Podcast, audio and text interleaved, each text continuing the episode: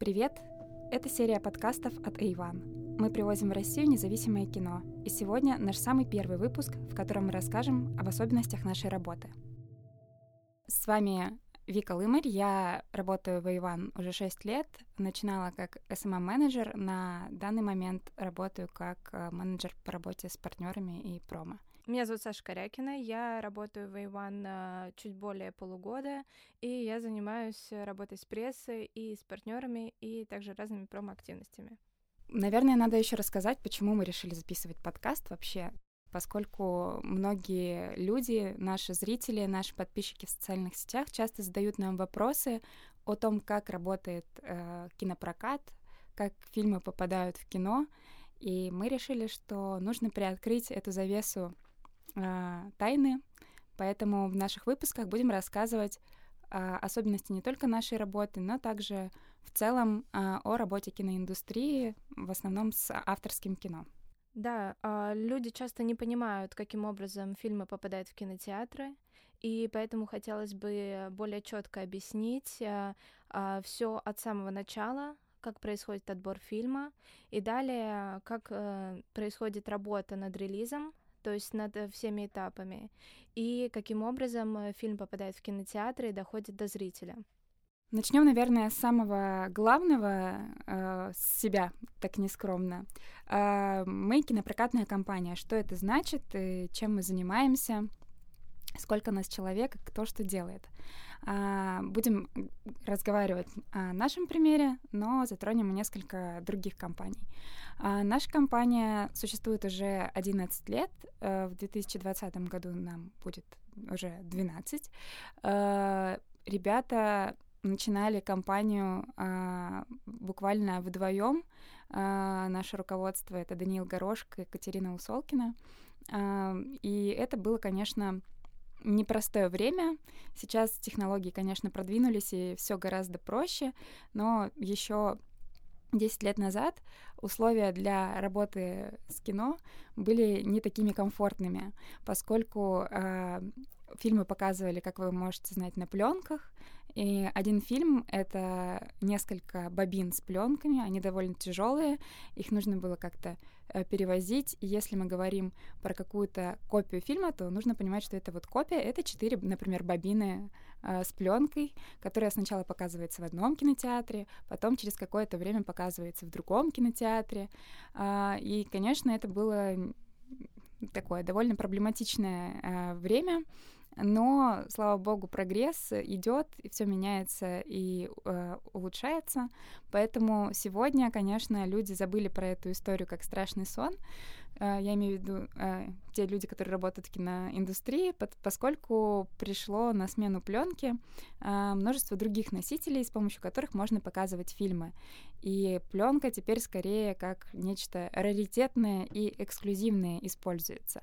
Поэтому э, сегодня фильмы либо скачивают кинотеатры по определенным ссылкам, и для того, чтобы их запустить, им нужны ключи от кинопрокатчиков, то есть такой своеобразный код, без которого этот фильм не запустится.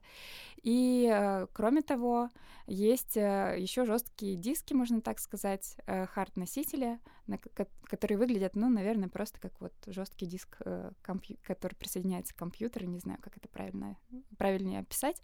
В общем, да, выглядит это вполне как стандартный жесткий диск, на нем просто все необходимые файлы для того, чтобы запустить фильм, и мы рассылаем эти файлы кинотеатрам. И теперь, слава богу, кинотеатры могут показывать фильм одновременно в различных э, городах без всяких проблем, и не нужно мучиться с доставкой пленок. Э, это, конечно, не может не радовать. Э, собственно, сколько нас человек и кто чем у нас занимается? Ну, на данный момент, мне кажется, наша компания за последний год подросла, мы взяли сразу несколько новых людей, что бывает крайне редко, и э, на данный момент нас где-то человек 15, получается. Э, часть команды работает в Петербурге, где у нас есть основной наш главный офис. И с недавних пор, э, буквально месяц, как у нас появился свой офис в Москве. А, но до этого несколько коллег работали в Москве без офиса. Э, слава богу, э, растем. А Саша, кстати говоря, вот человек, который работал э, полгода, можно сказать, без офиса, и с недавнего времени мы уже все вместе в комфортных условиях сосуществуем.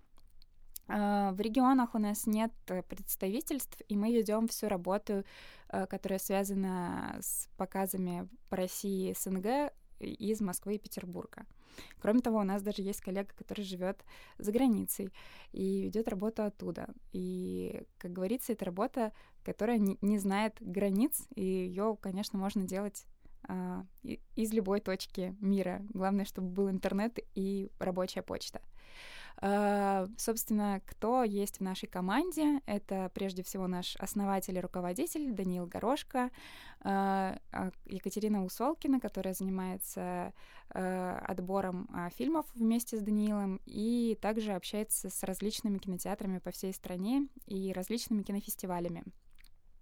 Кроме того, есть Элеонора Комина, которая, как и Катя, занимается э, коммуникацией с кинотеатрами, то есть это наш кинопрокатный отдел, состоящий из двух человек. Э, и они, на самом деле, делают очень важную работу, без которой ничего бы э, не получалось, и фильмы в кинотеатрах наши бы не показывали. То есть э, Катя и Эля э, договариваются с кинотеатрами о том, чтобы кинотеатры ставили те фильмы, которые мы привозим в Россию, э, в свое расписание.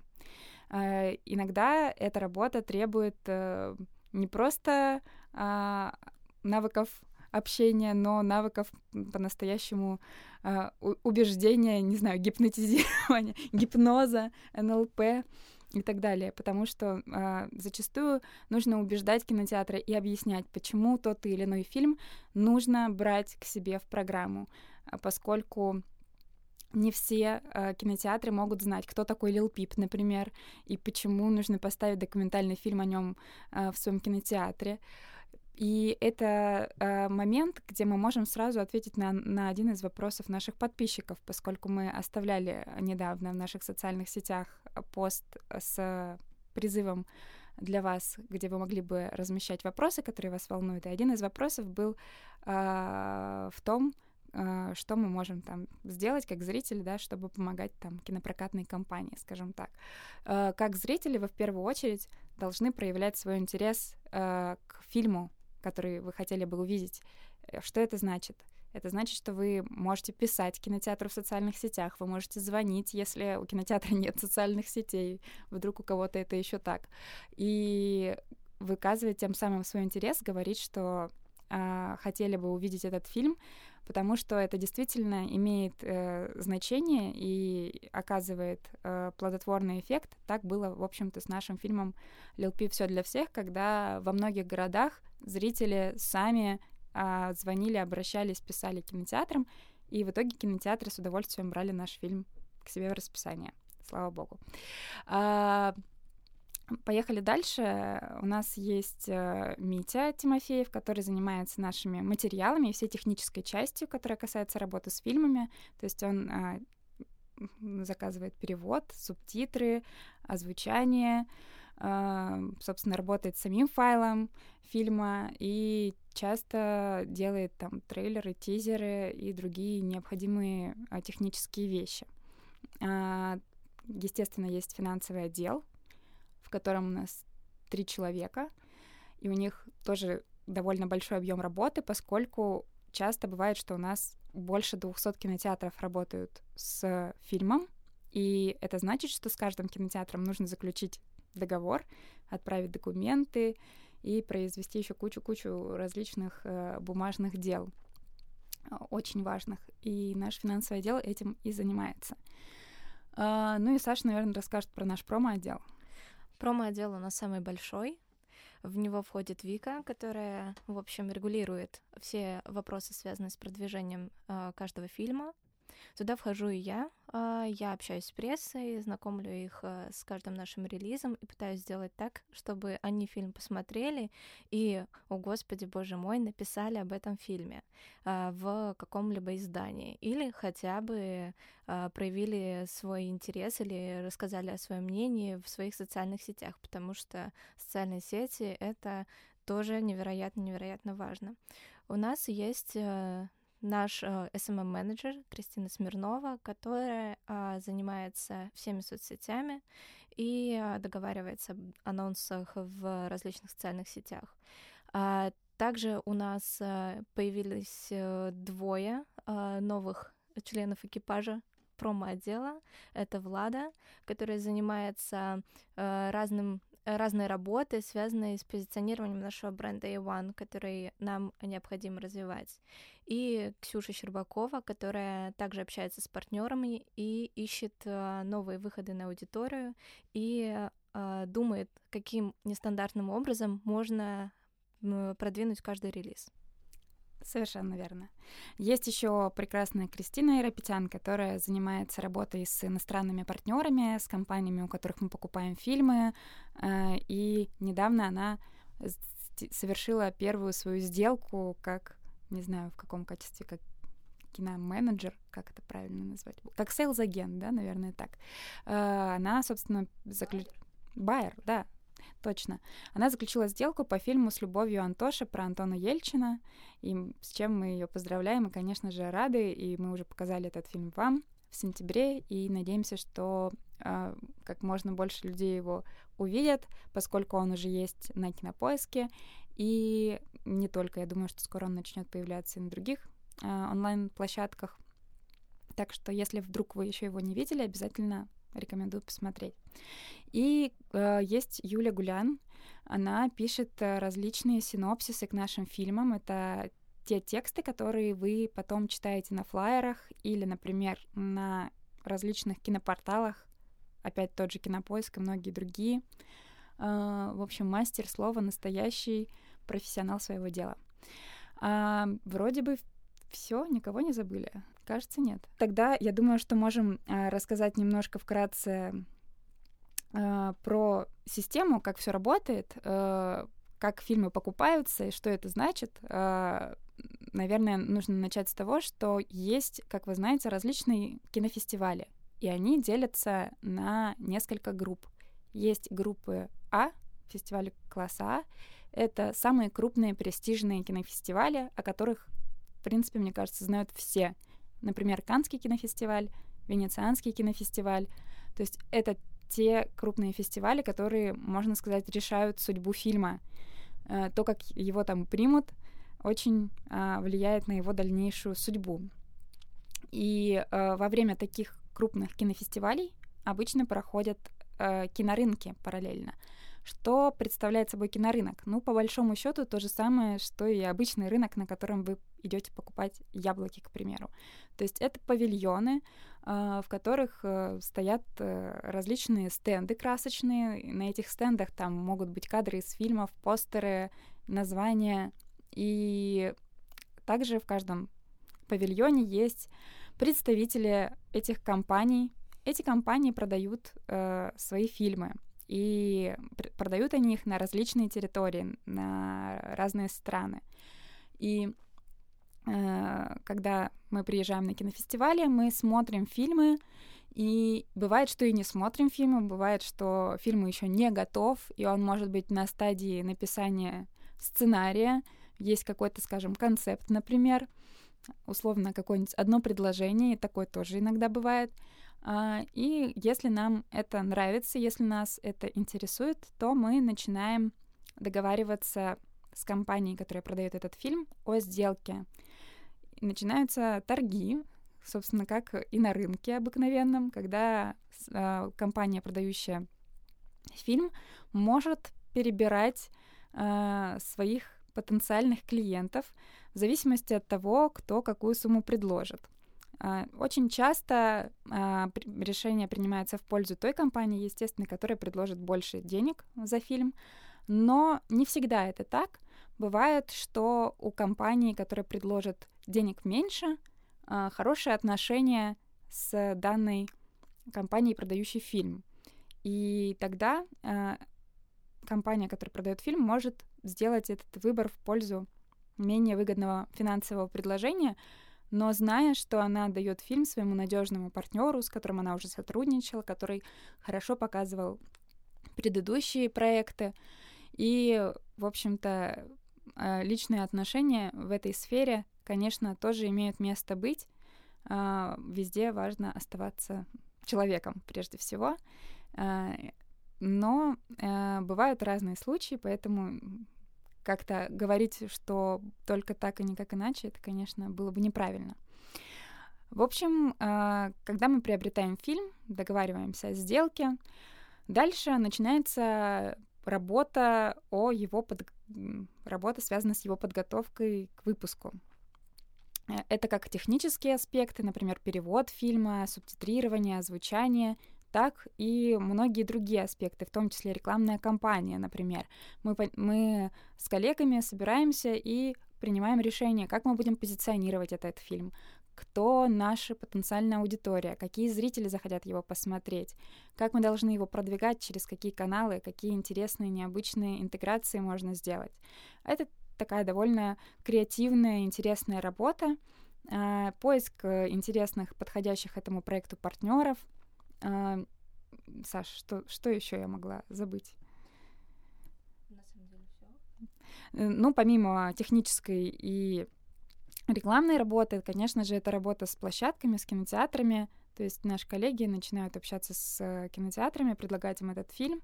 Ну и когда, собственно, фильм готов, начинается самая активная фаза, то есть выпуск фильма, премьерное мероприятие, специальные показы. Это все тоже организовываем мы.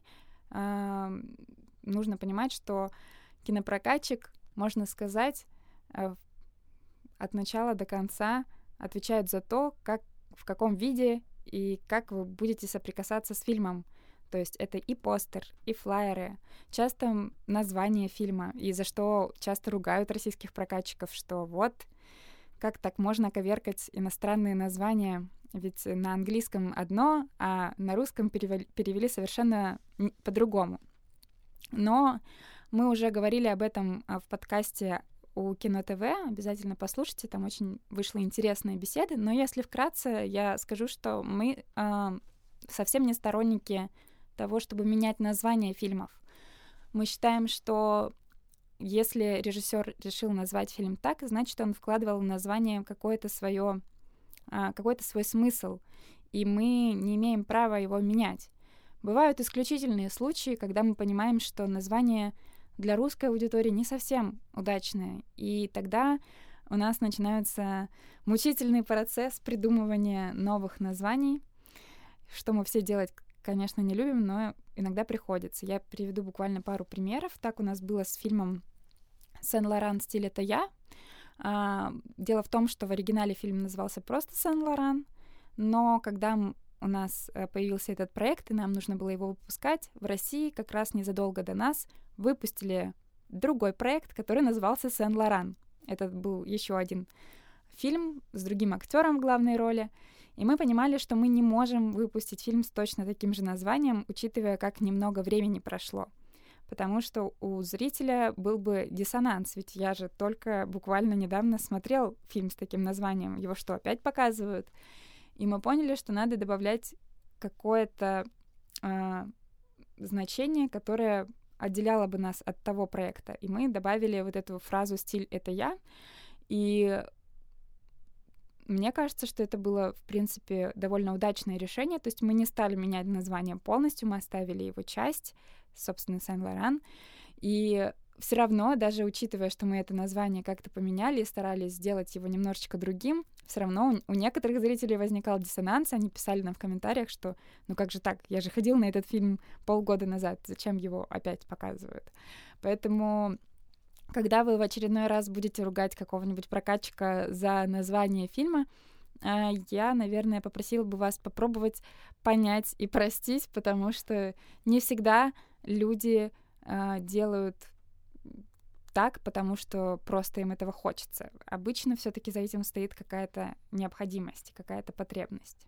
Но еще есть вариант попробовать самим перевести название фильма и подумать, э, насколько это будет удачно и приятно звучать, и хорошо выглядеть на э, постере, потому что русский язык, он своеобразный язык в плане написания и звучания. Э, довольно странно будут звучать э, названия фильмов с буквами Ш или З, которые довольно рисковаты, и странно выглядит в написании, а, когда это красивое что-то, красивый постер и так далее. В общем, наверное, насчет этого мы закончили, и имеет смысл рассказать про то, какие еще кинопрокатные компании бывают, кроме нас. А, на самом деле кинопрокатные компании тоже делятся там на несколько видов. Кто-то занимается, как и мы, независимым авторским кино, и таких компаний несколько в нашей стране. Например, э, компания «Про взгляд», или компания Russian World Vision, с которыми мы, кстати, пару раз выпускали фильмы совместно, например, фильм «Манифеста» и «Дом, который построил Джек Ларса фон Триера». И также есть компании, которые специали... специализируются на показах больших крупных проектов, например, Sony, Disney, Central Partnership. И есть еще другой вид компаний, которые, например, специализируются на проведении э, различного рода кинофестивалей. Как раз вот Саша работала до прихода к нам э, в одной из таких компаний.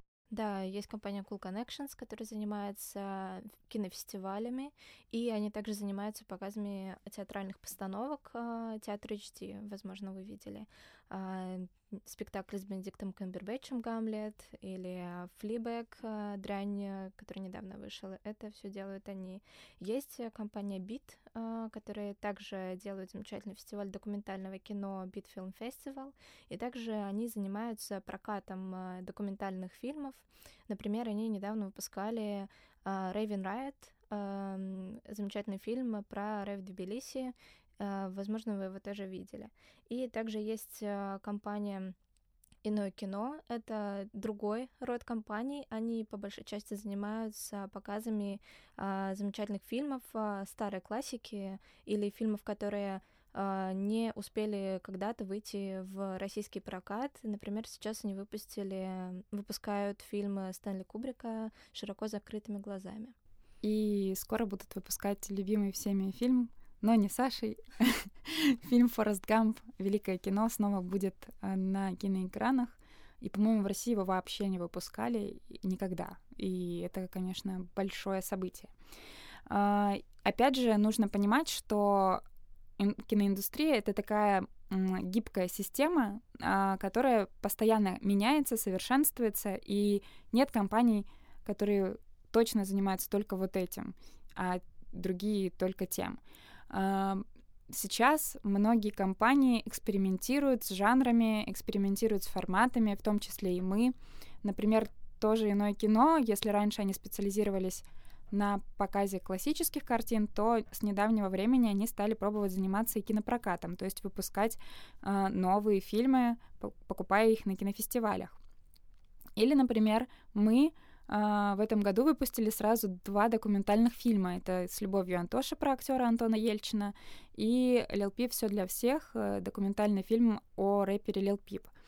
И раньше мы не могли похвастаться сразу двумя проектами за год, которые были бы документального рода, но в этом году мы решили, почему бы и нет, надо пробовать новое. Кажется, мы, в общем, не пожалели об этом, попали э, в свою аудиторию, особенно что касается с фильмом Лил Пип. Он произвел, по-моему, потрясающее впечатление на зрителей, э, потому что у нас была премьера в первом зале кинотеатра «Октябрь» в городе Москва, и это было полторы тысячи зрителей на премьере. Такое, конечно, не часто увидишь, а, когда люди а, просто как, как будто на концерт шли, мне кажется. Все были настолько а, подготовлены, все были в различного рода фанатских вещах, и это удивительно было наблюдать со стороны. Точнее, даже не со стороны, а внутри, так как мы находились... В эпицентре. Да, в эпицентре событий. Ну, наверное, э, можем перейти к каким-то деталям нашей работы, э, чтобы объяснить людям, как же фильм попадает в кинотеатры, что для этого необходимо. Э, и поговорим о том, что вызывает очень много разговоров в последние годы — это широко известное понятие как кинопрокатное удостоверение. Саша расскажет об этом поподробнее. А, ну, а, многие знают, что Министерство культуры любит кинематограф и любит следить э, за тем, что происходит в кино в России и что люди смотрят в кино. И у нас есть такое понятие, как кинопрокатное удостоверение. Это некая бумажка, э, которая получается в Министерстве культуры и которая дает э, таким образом разрешение кинопрокатной компании показывать фильм. И кинотеатры, безусловно, всегда требуют кинопрокатное удостоверение у компании, чтобы они могли запустить продажи. Без этого документа запустить продажи в онлайн в кассах кинотеатра практически невозможно. А, эта бумажка также включает в себя такое понятие, как возрастное ограничение. Это тот порог возрастной, который необходим, чтобы зритель мог попасть в кинозал. Недавно это даже ужесточилось. А, раньше дети до 18, люди до 18 могли попасть э, на фильм 18 плюс в сопровождении своих родителей. Сейчас это сделать невозможно законодательно. А, просто людей не пропустят в кинозал, даже при покупке билета. А, есть фильмы 0 плюс, соответственно, это разрешенные смотреть всем. 6 а, плюс, а, в основном это детская анимация, детские фильмы, 12 плюс, туда уже входят фильмы, а, более сложные для восприятия, и детские фильмы. И, соответственно, 16 плюс и 18 плюс это в основном фильмы для более взрослой аудитории. Как раз э, с фильмом про Лил Пипа у нас тоже была эта проблема, связанная с возрастным ограничением, когда а, зрители, часть зрителей была младше 18 лет, и люди были не готовы к тому, что их не будут пускать в кинотеатры.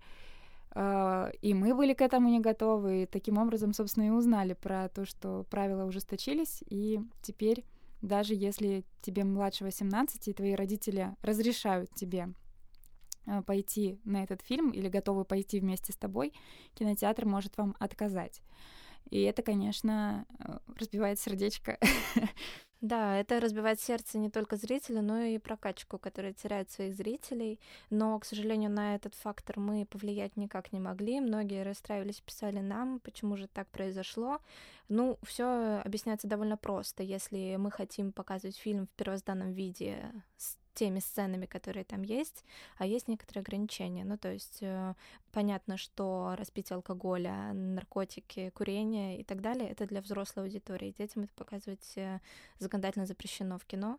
И чтобы сделать фильм 18, 12+, нам, наверное, нужно было бы вырезать все эти сцены, а это, наверное, половина фильма. Поэтому, думаю, никто был бы не готов смотреть такой укороченный вариант. Да нам бы никто не разрешил этого делать будем откровенны. Ну и мы бы и сами не стали этого делать, конечно же. А, немножко о том, как устроен бокс-офис и как э, кинопрокатчики получают свои деньги и как кинотеатры получают свои деньги, как все получают свои деньги. Э, бокс-офис э, — это сумма э, средств, которые зарабатывает фильм во время кинопроката. Э, приведем простой пример. Когда вы приходите в кино, покупаете билет, э, вы должны знать, что 50% от стоимости вашего билета пойдет кинотеатру, и 50% пойдет кинопрокатчику, то есть правообладателю данного контента. Например, нам. А, опять-таки, условия могут иногда быть немножечко разными. Не всегда это 50 на 50, зависит от кинотеатра. Иногда это бывает и 60 на 40 в пользу кинотеатра, бывает и 55 на 45, то есть тут все зависит от конкретного данного случая. Поэтому важно ходить в кино, э, потому что если не ходить в кино, то кинопрокатчикам будет не на что покупать ваши любимые фильмы и показывать их в кинотеатрах. Поэтому вы непосредственно, как зритель, очень сильно влияете на то, будут ли показываться классные фильмы в нашей стране. И это то, почему мы часто говорим на наших встречах с подписчиками, что нужно ходить в кино в первые дни, когда оно выходит в прокат. Почему это важно? Бывает так, что фильм выходит в прокат, а на него в первые дни приходит не очень много зрителей, и тогда кинотеатр реш- решает, ага, на этот фильм плохо ходят люди, значит, он неинтересный, значит, мы убираем его из расписания. И это значит, что зрители не смогут его увидеть. И поэтому лучше не рисковать. И если, особенно если это независимые, небольшие фильмы, лучше ходить на них в первые дни прокат. Во-первых, чтобы стопроцентно его застать и увидеть. Во-вторых, конечно же, чтобы помочь кинопрокатной компании своим небольшим вложением э, в развитие кинематографа, можно сказать, в России. Э, и так было, собственно, с фильмом «Лил Пи. Все для всех», когда в некоторых городах кинотеатры приняли решение после первой недели снять фильм со своего расписания, и многие люди, которые откладывали поход в кино, э, не знаю, прокрастинируя и говоря, что «а, пойду там через неделю посмотрю, что там, никуда фильм не денется», к сожалению, не смогли посмотреть его потом в кинотеатрах, потому что некоторые кинотеатры просто убрали его из расписания. Вот, надеюсь, урок усвоен. Я хотела бы еще сразу добавить э, такой э, момент, что Лил Пипа убрали из кинотеатров не потому, что на него плохо ходили, а потому что э, в России вообще на самом деле выходит очень много фильмов в прокат. И каждую неделю в четверг, это стартовая прокатная неде... э, стартовый день прокатной недели, выходит э, достаточно большое количество фильмов. Часть из них большие, часть из них маленькие. Э, например, выходит Марвел, э, Мстители, э, что, что-нибудь еще очень большое. И, русские фильмы. Э, да, русские фильмы. Э, Патриотические, военные, э, все как мы любим. Да, да, Т-34 и э, другие фильмы. И, соответственно, выходит э, какой-то ряд э, более мелких э, картин. Э, и важно, если фильм вам, вам интересен, и вы знаете, что он выходит в одну неделю с «Мстителями» или с «Человеком-пауком», а, лучше сходите сначала на фильм «Маленький», потому что «Человек-паук» останется в кинотеатрах надолго, а маленький фильм могут быстро снять. Ну и, наверное, перейдем к списку фильмов этого года. А, какие фильмы мы выпускали, как это происходило. А в этом году мы выпустили 8 фильмов. А, это довольно приличный результат для нас, потому что на самом деле мы выпускаем обычно по фильму в месяц. Это такой комфортный режим, когда мы все а, в оптимальных условиях работаем спокойно и можем качественно подготовить фильм к выходу. И есть месяцы, когда мы не выпускаем фильмы. Как правило, это январь, потому что мы считаем, что в этом месяце не очень правильно выпускать независимое кино, потому что в кинотеатрах стоит, как правило, много семейных крупных фильмов, и люди в Новый год не особо готовы смотреть какие-то серьезные драмы, поэтому в январе обычно мы не выпускаем наши фильмы, и обычно несколько лет назад мы не выпускали фильмы летом, потому что многие люди уезжают в отпуск, на дачу, на каникулы, и тоже э, аудитория менее активно ходит в кино, даже потому что просто погода на улице хорошая, что в России не так часто, и хочется пойти просто на улице погулять, а не в кино сидеть в душном зале. Поэтому э, самый пик кинопроката вообще всегда это осень и зима. Это самый и весна, да, Саша говорит немножечко. Но все-таки прежде всего это осень и февраль, например. Почему? Потому что к осени те фильмы, которые были весной в Каннах, как раз э, уже готовы к выходу, и все начинают активно выпускать их в прокат. А февраль, например, потому что в феврале э, проходит кинопремия «Оскар», и многие фильмы как раз выходят к, этой, к этому инфоповоду те, прежде всего, которые участвуют в Оскаровской гонке, например. Что касается наших фильмов, мы в этом году э, первый фильм выпустили в феврале. Это был фильм «Честный человек» Луи Гореля с Летицией Каста и Ли, Лилия Роуз Депп.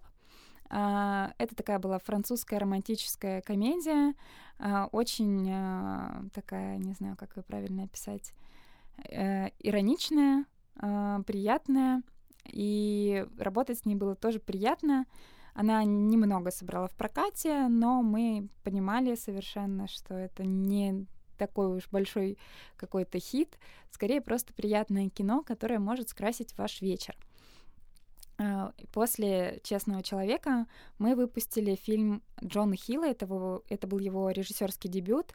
а, под названием «Середина 90-х», который рассказывал о группе мальчишек-скейтеров, а, которые э, просто живут своей жизнью и сталкиваются с обычными проблемами подростков, первой любовью, конфликтами с родителями. И несмотря на то, что в самом фильме особых звезд нет, ну, кроме там Лукаса Хеджеса, восходящей инди-звезды, и, пожалуй, все. ну и главный герой Саня Сулджик, он до этого играл, э, например, в «Убийстве священного оленя» в фильме Йоргаса Лантимаса, который мы тоже выпускали год на- назад, ну, полтора года тому назад уже. А, то есть это фильм без больших звезд, но он очень успешно, на наш взгляд, прошел в кинотеатрах. И мы, конечно, были рады, что наша аудитория любит те же фильмы, что и мы, и мы совпадаем во вкусах.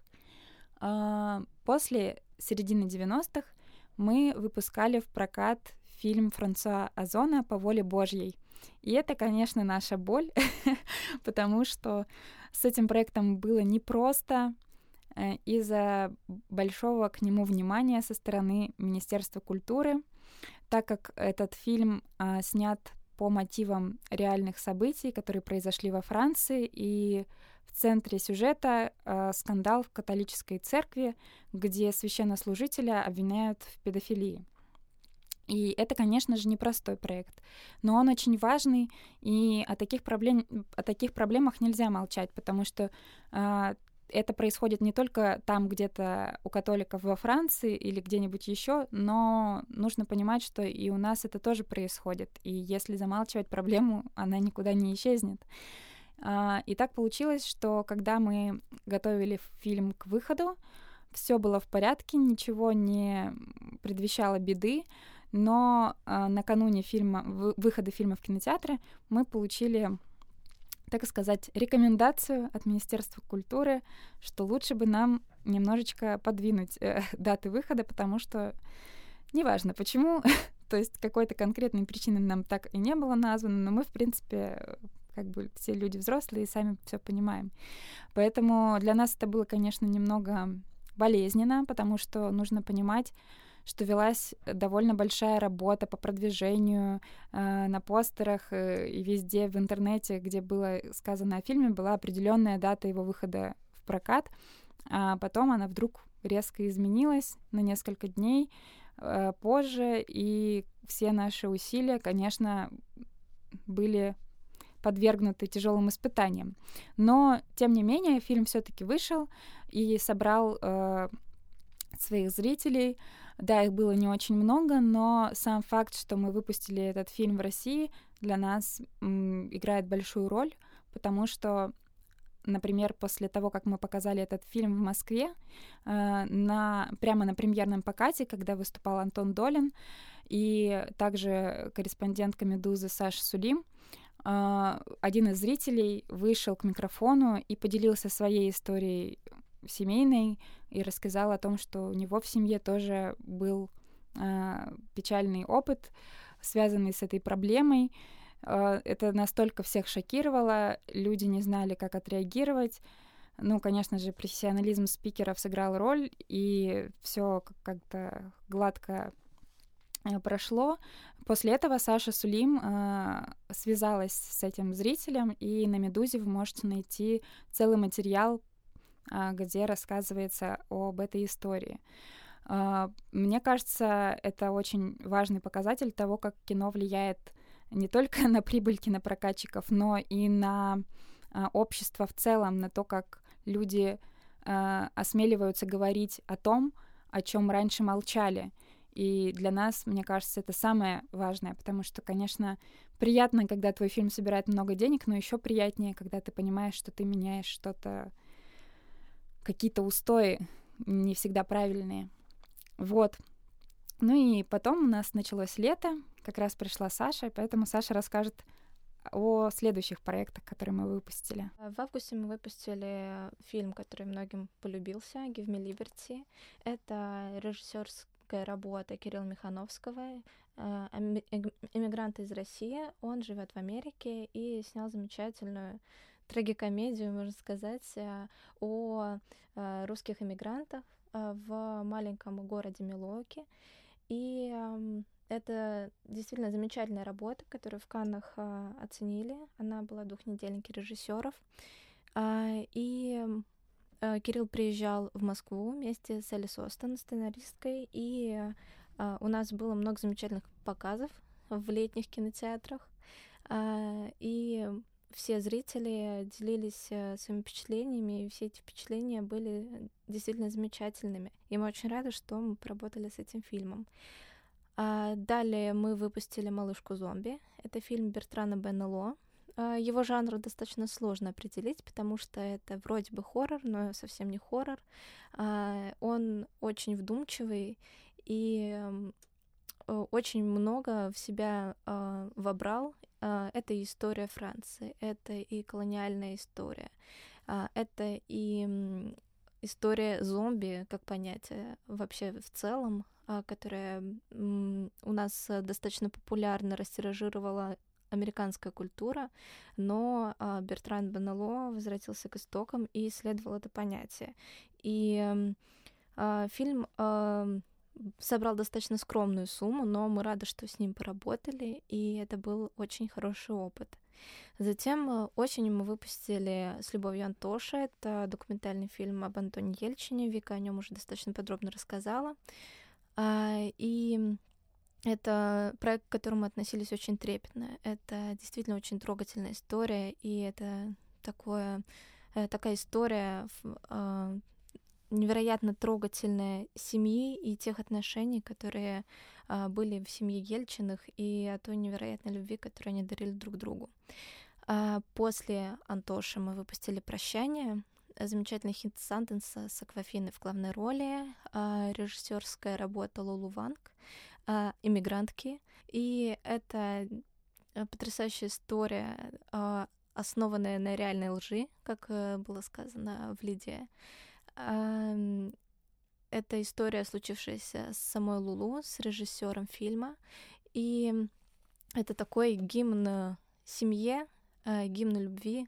И главная героиня — это Аквафина, которая приезжает э, на родину в Китай и узнает о том, что ее бабушка тяжело больна, и вся семья не собирается об этом говорить бабушке и делает вид, что все в порядке, а внук женится.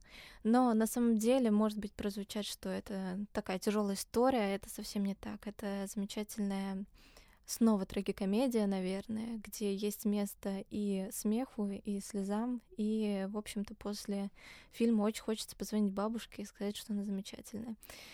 А, и после прощания мой личный хит всех хит-парадов и топ Э, всех топов. Это Лил Пип все для всех. А, замечательный документальный фильм о жизни невероятно короткой, но яркой жизни Лил Пипа, который разбил сердца э, и вдохновляет, продолжает вдохновлять огромное количество людей по всей планете. И этот замечательный фильм, к которому я дико трепетно отношусь, э, погрузил нас в огромное количество работы, потому что мы, наверное, очень долго занимались э, только им и работали по всем фронтам, э, пытались выйти на максимальное количество аудиторий и убеждали кинотеатры, что это, это нужно, важно, и люди придут.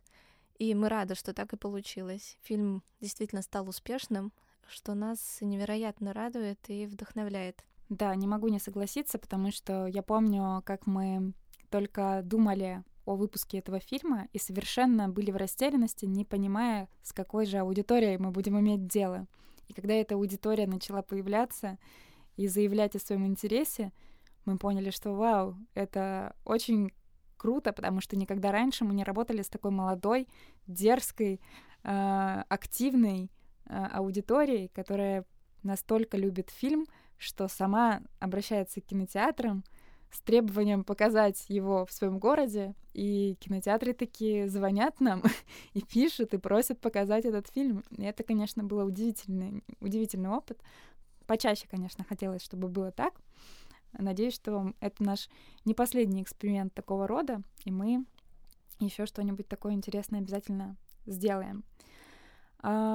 Наверное, нужно рассказать о том, какие фильмы мы покажем в следующем году. На данный момент у нас подтверждены фильмы на первое полугодие 2020 Мы знаем, что э, ближайший фильм, который мы выпустим, это будет фильм «Правда» Хирокадзу Кареэде.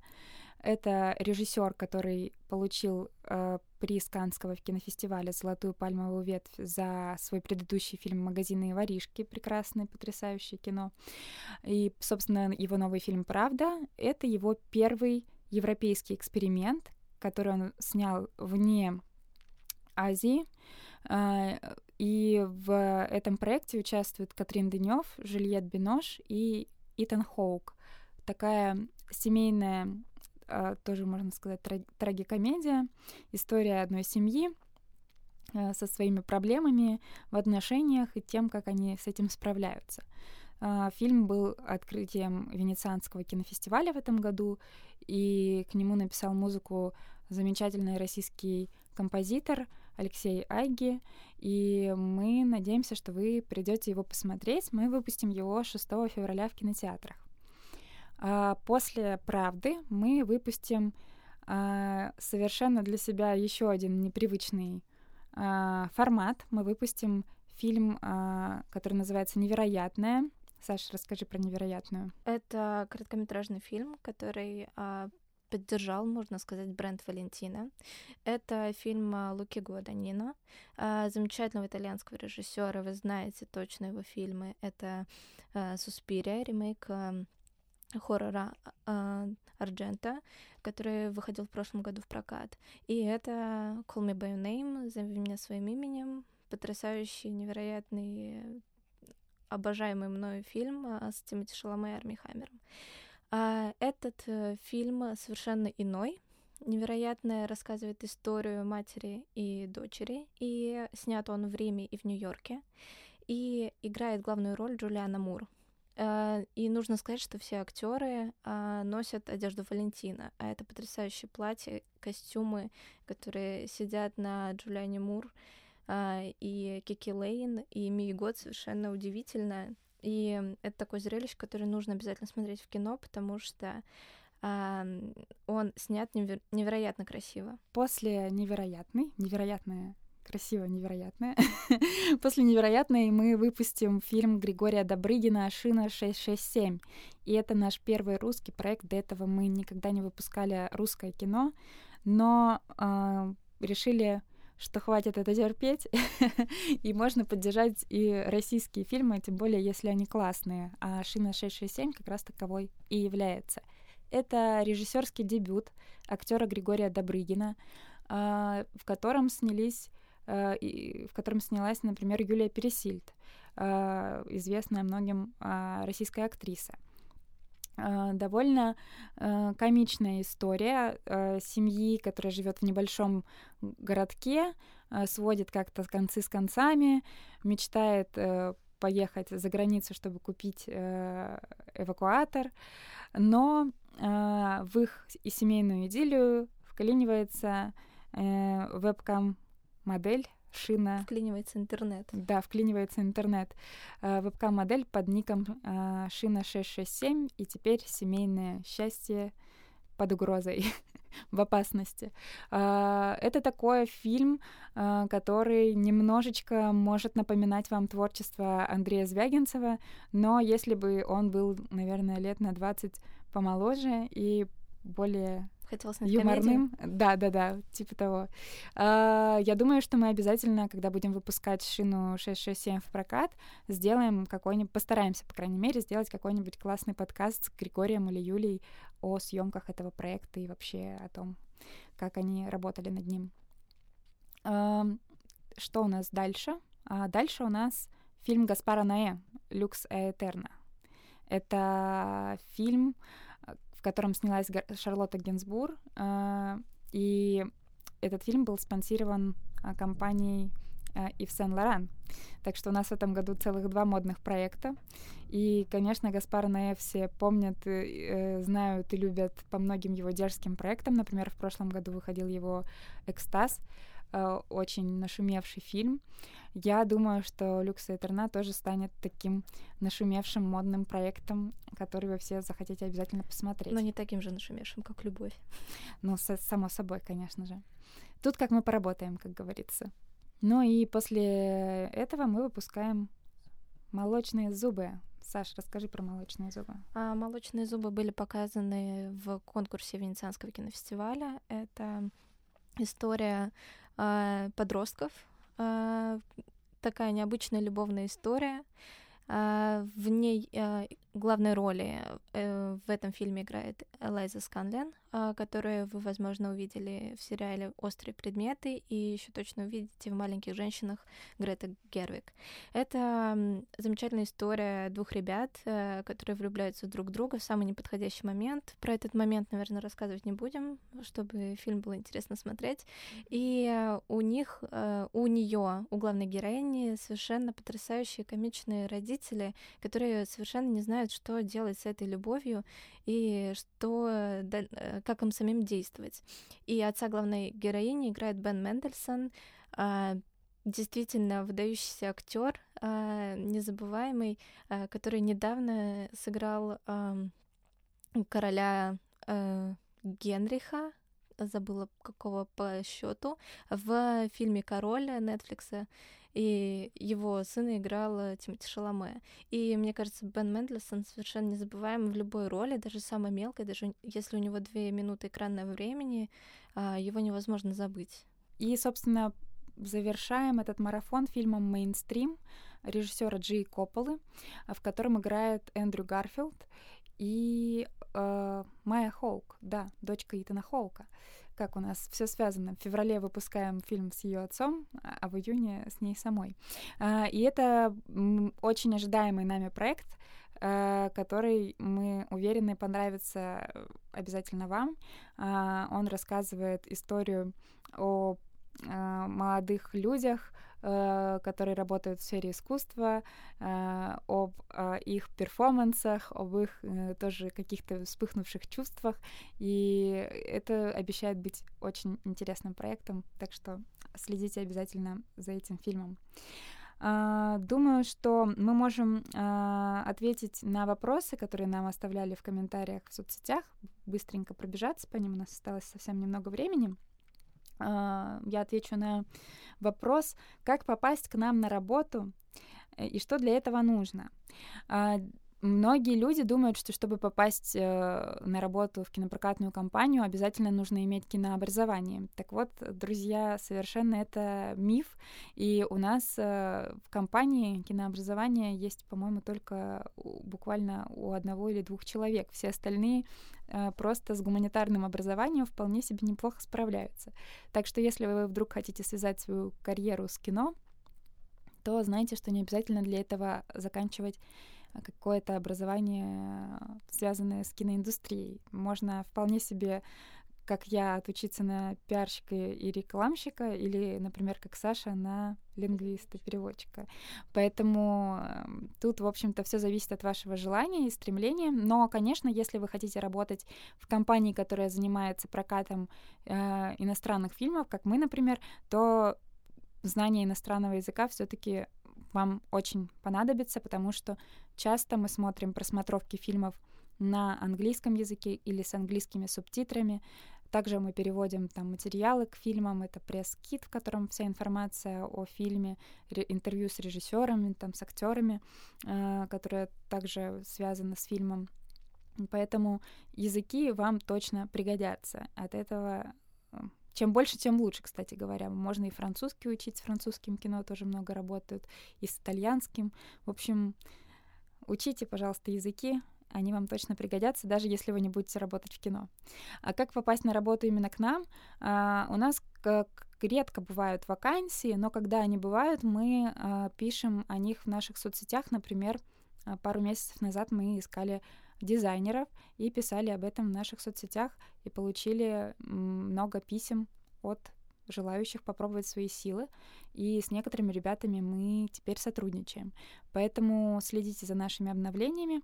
Ну, а если вы действительно считаете, что нужно как можно скорее заявить нам о себе, то пишите нам на почту. Нашу почту вы можете найти на нашем сайте. Я бы хотела ответить на вопрос, от чего зависит итоговая стоимость билета на фильм и как она высчитывается. Ну, а, мы рассказали, как делится сумма между прокатчиком и кинотеатром, а, но сумма на билет чаще всего зависит от кинотеатра. В каждом кинотеатре есть своя ценовая политика, и Э, от кинотеатра зависит, будет ли стоить фильм 600 рублей, или он стоит 350 э, рублей, или меньше, или больше.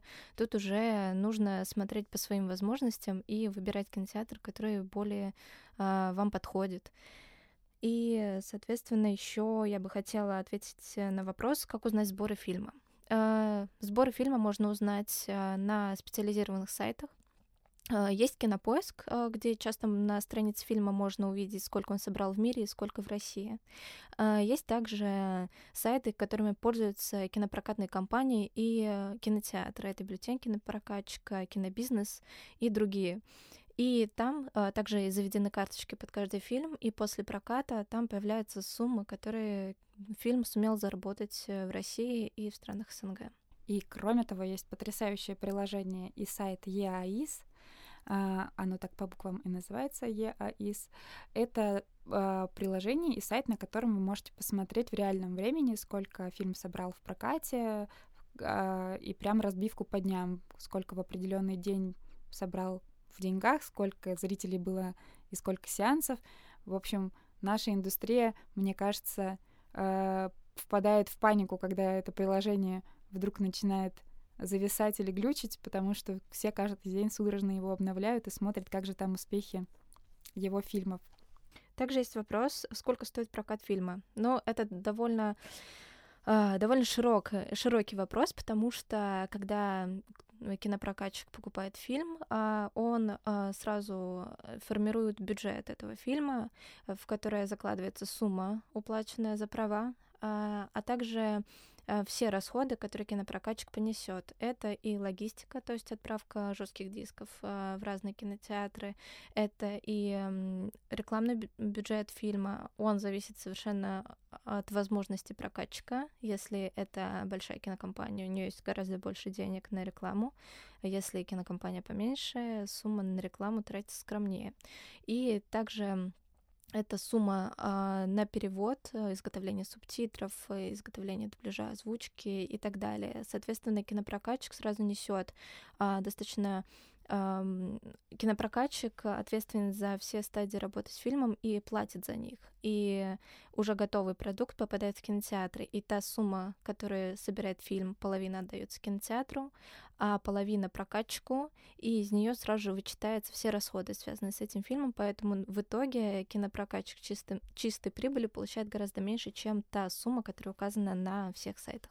Да, поэтому еще можно отметить, что Хороший фильм можно купить за 20, за 20 тысяч долларов, а можно купить плохой за 50 тысяч долларов. Тут все зависит от вкуса кинопрокатной компании и от того, э, как она может работать с фильмами.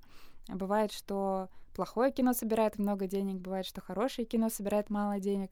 Э, ситуации бывают совершенно разные, и действительно кинопрокат — это рисковая сфера бизнеса, когда люди не всегда могут предугадать, э, получат они что-то за свой фильм или провалятся. И у нас это тоже касается. Далеко не все наши проекты приносят нам прибыль.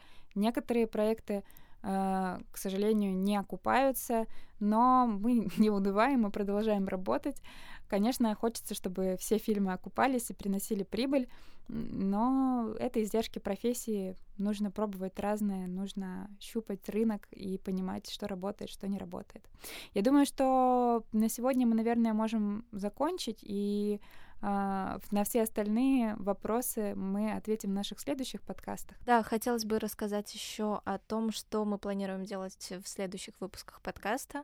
А, мы хотим разговаривать и рассказывать а, не только о тех фильмах, которые мы привозим, и не только о своей работе, поэтому мы бы хотели приглашать гостей э, и э, других э, коллег из разных прокатных компаний, также всех участников киноиндустрии, чтобы узнать их мнение, рассказать побольше, как это все устроено.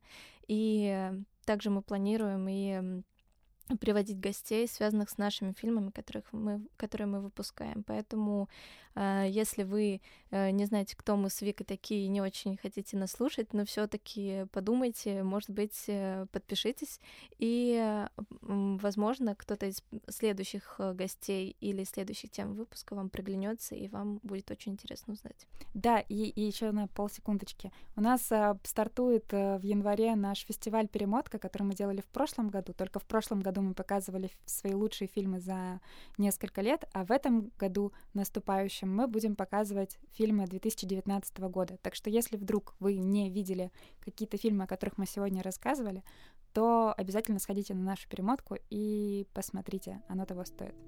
На этом все. С вами были Вика Лымарь, Саша Корякина. Берегите себя и свою семью.